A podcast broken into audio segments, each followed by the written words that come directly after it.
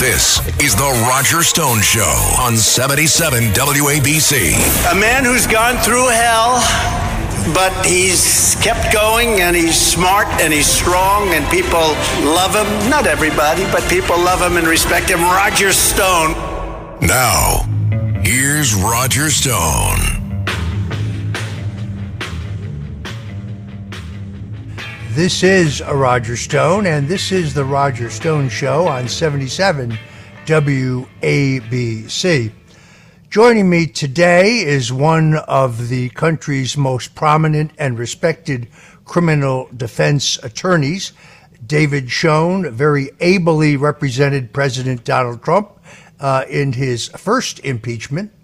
Uh, and he is a shrewd uh, analyst uh, not only uh, of the courtroom and legal situations, but he is that rare lawyer who understands the impact of media, media coverage, politics, uh, and the entire overlay that one must take into consideration in analyzing any legal case uh, that is extraordinarily prominent. I am particularly honored to have David Schoen. Uh, welcome to the show here, David. It's my honor to be on it. Thank you very much. So, uh, David, uh, from a political point of view, uh, and I'm just a political analyst, I'm obviously not an attorney, uh, but I have never seen uh, political strength like this uh, on behalf of President Donald Trump in a in a in a way that is counterintuitive. his candidacy for president, his ability to raise the resources for a candidacy for president uh, his poll numbers uh, have merely gained with every civil or criminal indictment against him in any and every jurisdiction. Normally speaking, when a candidate for public office is charged with a criminal offense, uh, their money dries up, their support dries up, and very soon their candidacy dries up. Uh, what I've seen here is the exact opposite, and therefore I have fewer and fewer reservations about Donald Trump's ability to win the House, White House in the next election. Uh, my only concern, I should say, my largest concern, is this tsunami of lawfare that has been filed against him. So I'd like to go into these cases kind of one by one to get your expert analysis because I'm trying to figure out how this all comes out. Uh, the case that has gotten the most coverage recently, it's a civil case.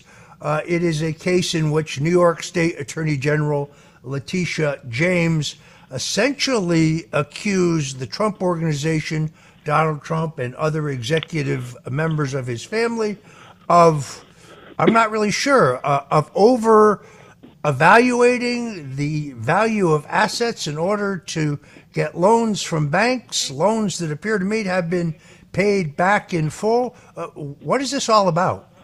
All right, so great question, of course, since it's coming from you. I want to just remark on your prefatory comment that you're only coming at this from a political perspective. I think, quite frankly, that is the primary perspective that's most important here because I think that each of these prosecutions and the civil case are politically motivated. They're to um, advance a partisan political agenda, stop Donald Trump at all costs. I think it reflects back to Jerry Nadler's comment in Congress we can't trust the voters. Therefore, that is an un American comment as, as I've ever heard, especially from a congressman. Um, and the idea is that all energies has, have to be uh, marshaled to stop President Trump from becoming president again. I think that's what's at the heart of it. But yeah, I think that this present case uh, being litigated in New York um, certainly highlights the problem. But each of them does in its own reason. This case, just so that the listeners are aware, um, is you know you hit some of the central points, but it's an extremely broad and subject to abuse law called uh, New York Executive Law 6312, 12 in parentheses, um, gives very broad powers to the Attorney General it gives virtually unfettered powers, gives very broad, powers to a judge. Um, a judge in this case who has already proven himself to be a political partisan, a, a Trump hater. And unlike every other fraud statute, it doesn't require any victim in the case, any loss. You said, you know, you understood bank loans have been paid back. Of course, that's right. Um, usually, you know, the traditional notion of fraud is someone says or does something, and somebody else relies on that to their detriment. That's sort of the definition of fraud. A material fact somebody else relies on to their detriment. Somebody's hurt by it. This statute doesn't require that at all. In fact, there's a case under it that says the traditional elements of fraud have been abandoned under this statute. And so it's just up to the discretion of a judge, who in this case appears to be usurping the role of expert witnesses on valuation. But basically, the case is just what you said. They're accusing President Trump of overstating the values of properties, undercut credibility wise, of course, by the reference to Mar a Lago being valued at perhaps $18 million in reality. No, bears no resemblance to reality. Um, nobody could pick up that kind of property for any multiple of that number. But um, so that's what we're talking about. So even if it were puffery, so to speak, um, they're penalizing that now. They want to strip him of his business licenses in New York. They want to have someone else take over some of his properties and run his business because they don't like the valuation he put on it. Even though no one ever relied to that to the, on that to their detriment, nobody lost anything. He's Donald Trump. They completely uh, devalue the value of the brand of Trump. That's why his properties, one of the reasons why his properties are worth more than somebody might otherwise think, even objectively. They're the kinds of properties that some foreigner might come, if they were able to afford it, would pay many multiples market value for, and that's all relevant to valuation. Um, it's an absurd case. But if anyone wondered, you know, why it's brought, they should look at the timing. It's not coincidental that this is brought during the election year, and especially now, he's leading in the polls by far. Same reason the other cases were brought. Donald Trump, as you well know, you've known him a lot longer than I have and a lot better, has been operating his businesses as an international brand for decades. Why all of a sudden now, in the course of an election campaign, do they choose to bring this? And what should be most offensive, perhaps, to the listeners is by a prosecutor who ran on a platform of getting Donald Trump. That doesn't go ethically in our system. We don't have prosecutors who single out citizens they don't like or they're afraid of or they don't want to be holding public office and single them out to go after with the resources of the state. It's outrageous, it's unethical, never should have happened. But that's uh, last thing I want to say. I know I'm talking an awful lot. The last thing I want to say is that to me is partially what explains his uh, a resounding lead in the polls. I think it's certainly policy based and all of that. People harken back to that time instead of this kind of economy and this kind of world unstable, uh, uh unstable world, that sort of thing. But I think basically Americans are fair minded and they see this piling on and they see these kinds of claims. They don't understand a fraud claim without any loss, that sort of thing. And I think that catapults them even higher in the polls. That's my view. Uh, so it is my understanding in this particular case, while the appeals court stayed any immediate action regarding the status of his business licenses or his properties, uh, they did not stay the actual trial, which will now go forward, correct? That's right. I think what happened is the his lawyers uh, tried to get the uh, stay put on the taking away of his business certificates and licenses and having a third party take them over, and tried to stop the trial. I think that the attorney general fought them on trying to stop the trial, and so the court, of, the appellate division, uh, ruled in her favor on that. The trial goes forward, but the attorney general conceded that the uh, business license, uh, taking away the business licenses and so on, should be stayed until there's a judgment in the case. And so the Court of Appeals agreed with both parties on that and stayed that, so they're not taking away the properties right away. But can you imagine properties that were built up over literally decades on the brand Trump?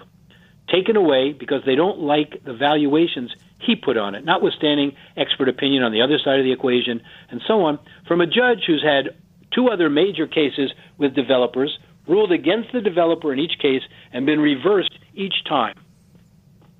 Yeah, I have talked to several, but one particular real estate appraiser uh, in South Florida who's widely respected, who, who told me the evaluation of of Mar-Lago at 18 million was a joke. He said, first of all, I'm not sure you could put a number on it. It's yeah.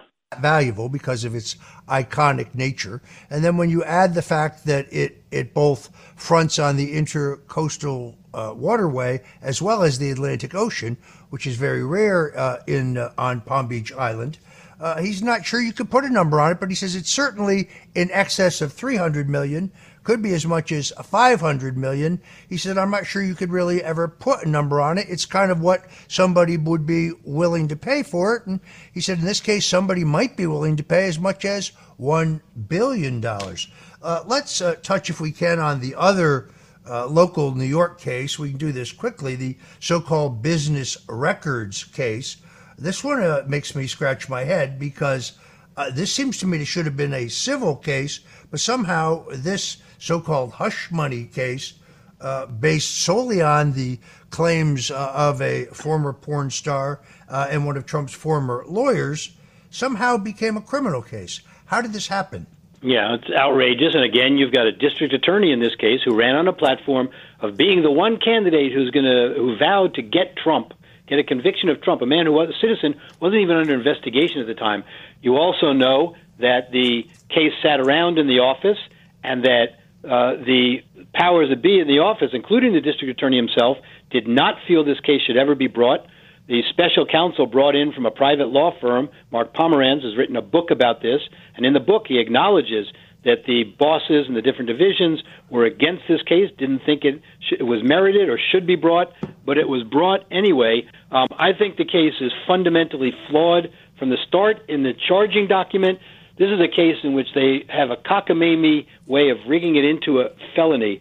They charged um, uh, doctoring business records in order to commit a felony, and they don't charge what the target crime is.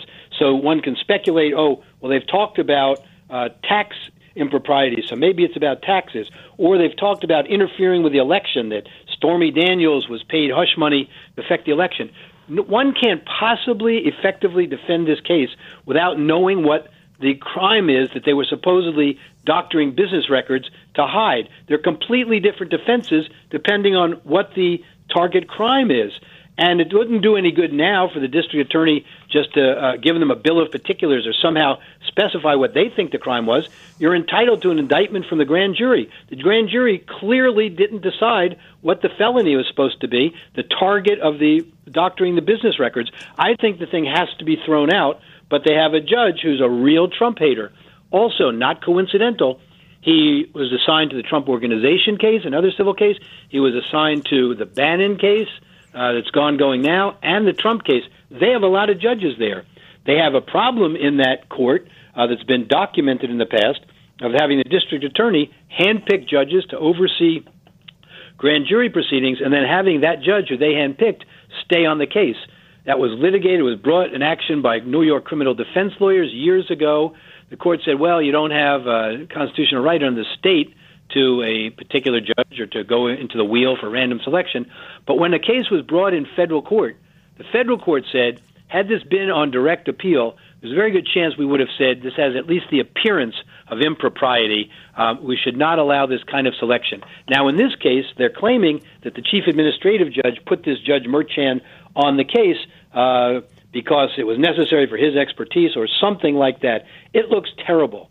You need, in a case like this, you're prosecuting a former president of the United States, trying to stop him from being able to run by tying him up all the time. You need to be more than above board in the case if you want the American people to accept the result.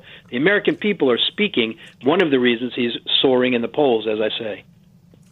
Uh, it's also my understanding that in this case, Judge Merchan gave a $50 contribution to the presidential campaign of Joe Biden. Uh, yeah. would, would that alone not be enough for the judge himself to realize that he has the appearance, at, at a minimum, of bias? Should have been, but he got an opinion uh, opinion letter from an ethics board saying, well, that's a de minimis, de minimis contribution, therefore it shouldn't be disqualifying. They're missing the point here.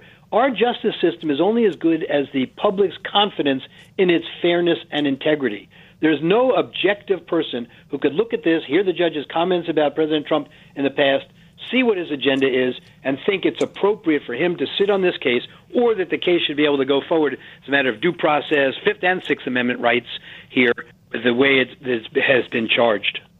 Uh, look, since I am a uh, obviously a strong and vocal supporter of uh, Donald Trump, I do feel it's necessary for me to point out that David Schoen uh, is not a Republican, has represented the Democratic Party in a number of important voting rights cases uh, in the South.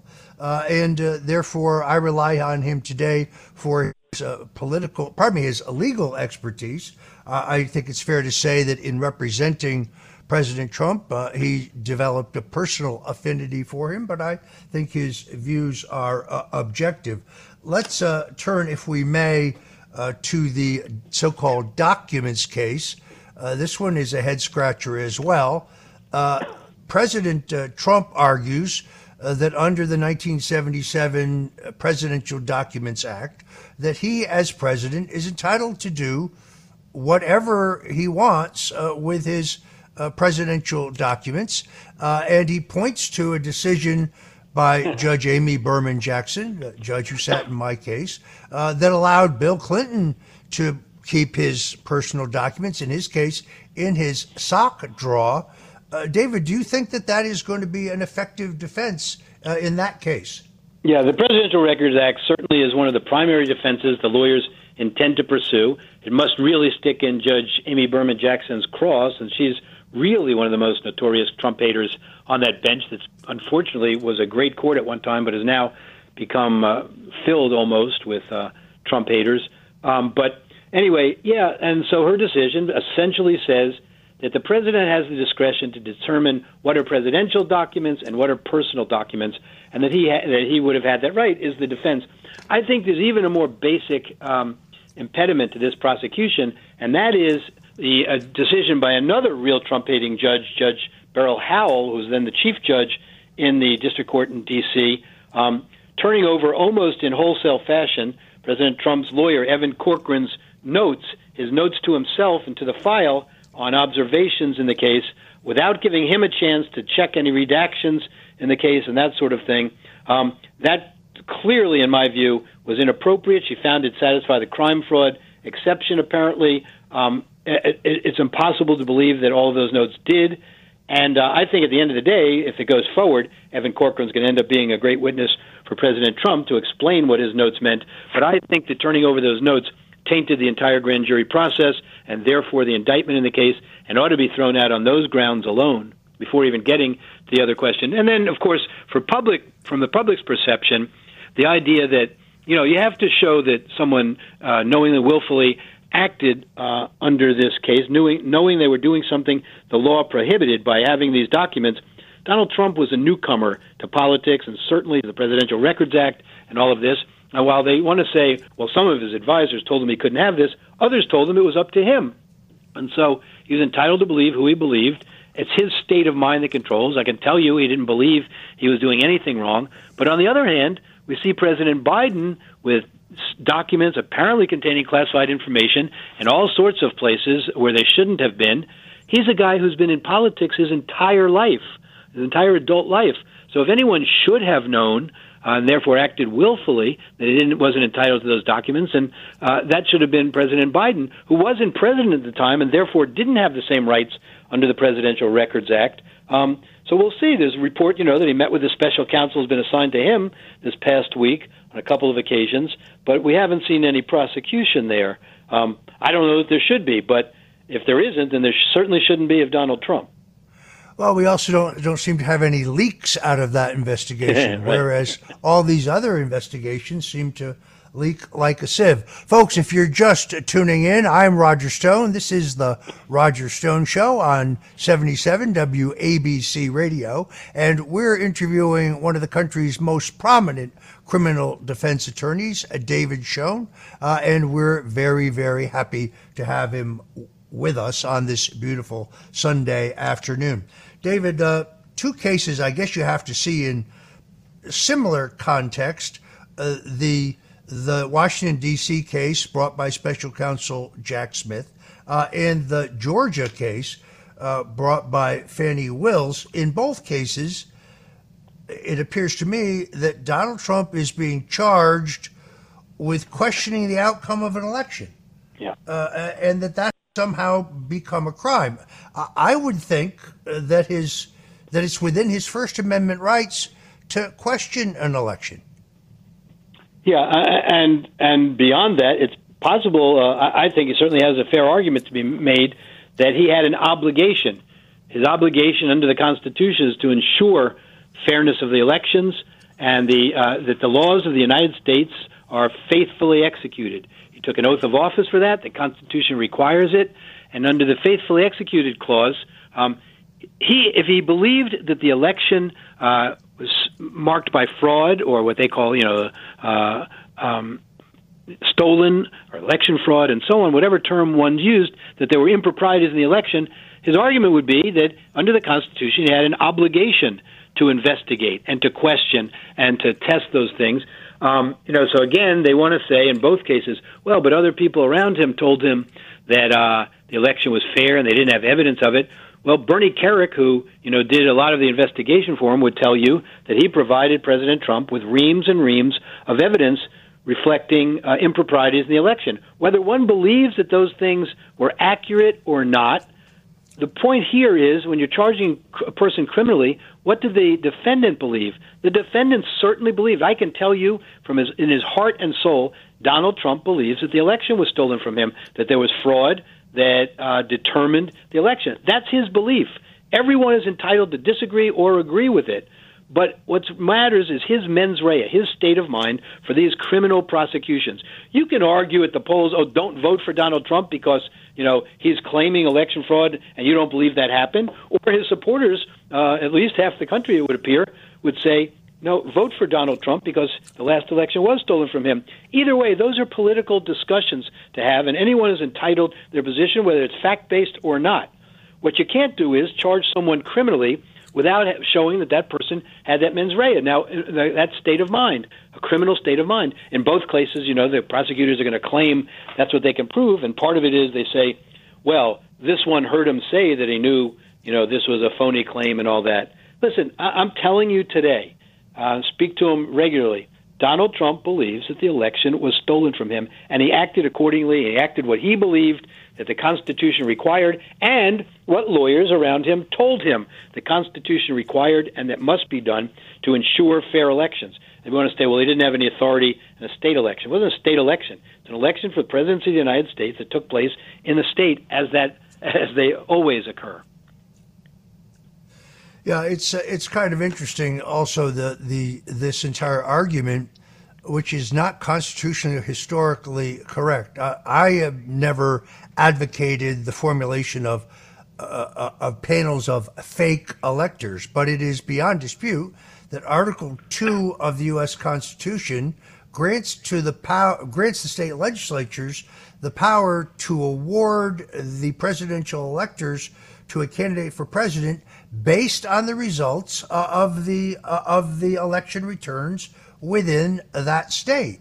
Uh, and to say, uh, well, uh, you know, there was some wholesale fraud here. We have a, a we have a historical precedent. In 1960, uh, in Hawaii, it was thought election night that Vice President Richard Nixon had carried the state of Hawaii.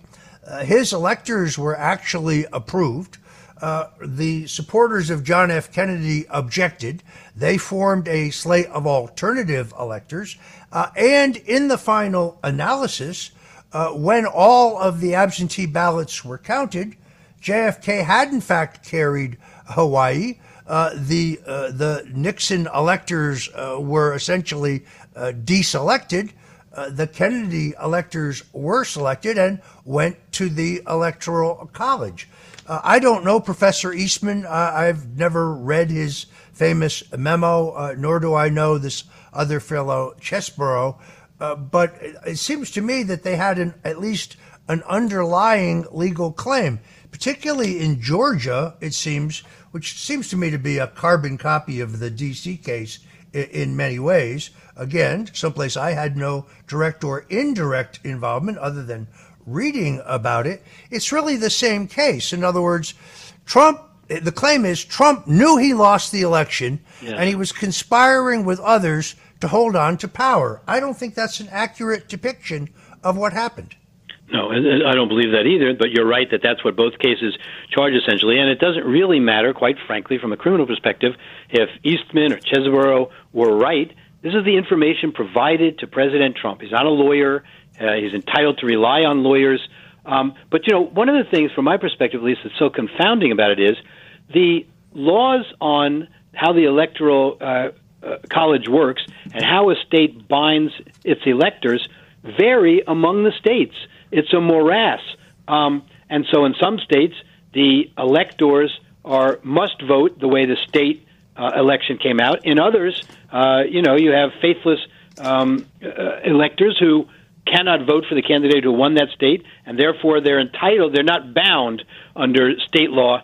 Um, so that varies. What also varies is there's a, one of the leading experts on election laws, a Trump hater, um, has written and said that for anyone to say what Mike Pence's, uh, Vice President Pence's authority was uh, at the time on the House floor that's gotten so much press and so on that that's crystal clear doesn't know what they're talking about. He said that nobody really understands what the authority is under the statute, um, and you know he is someone who thinks President Trump was wrong, but he made clear that it's a very unclear area of the law, and so again, we don't charge those kinds of things as criminal conduct.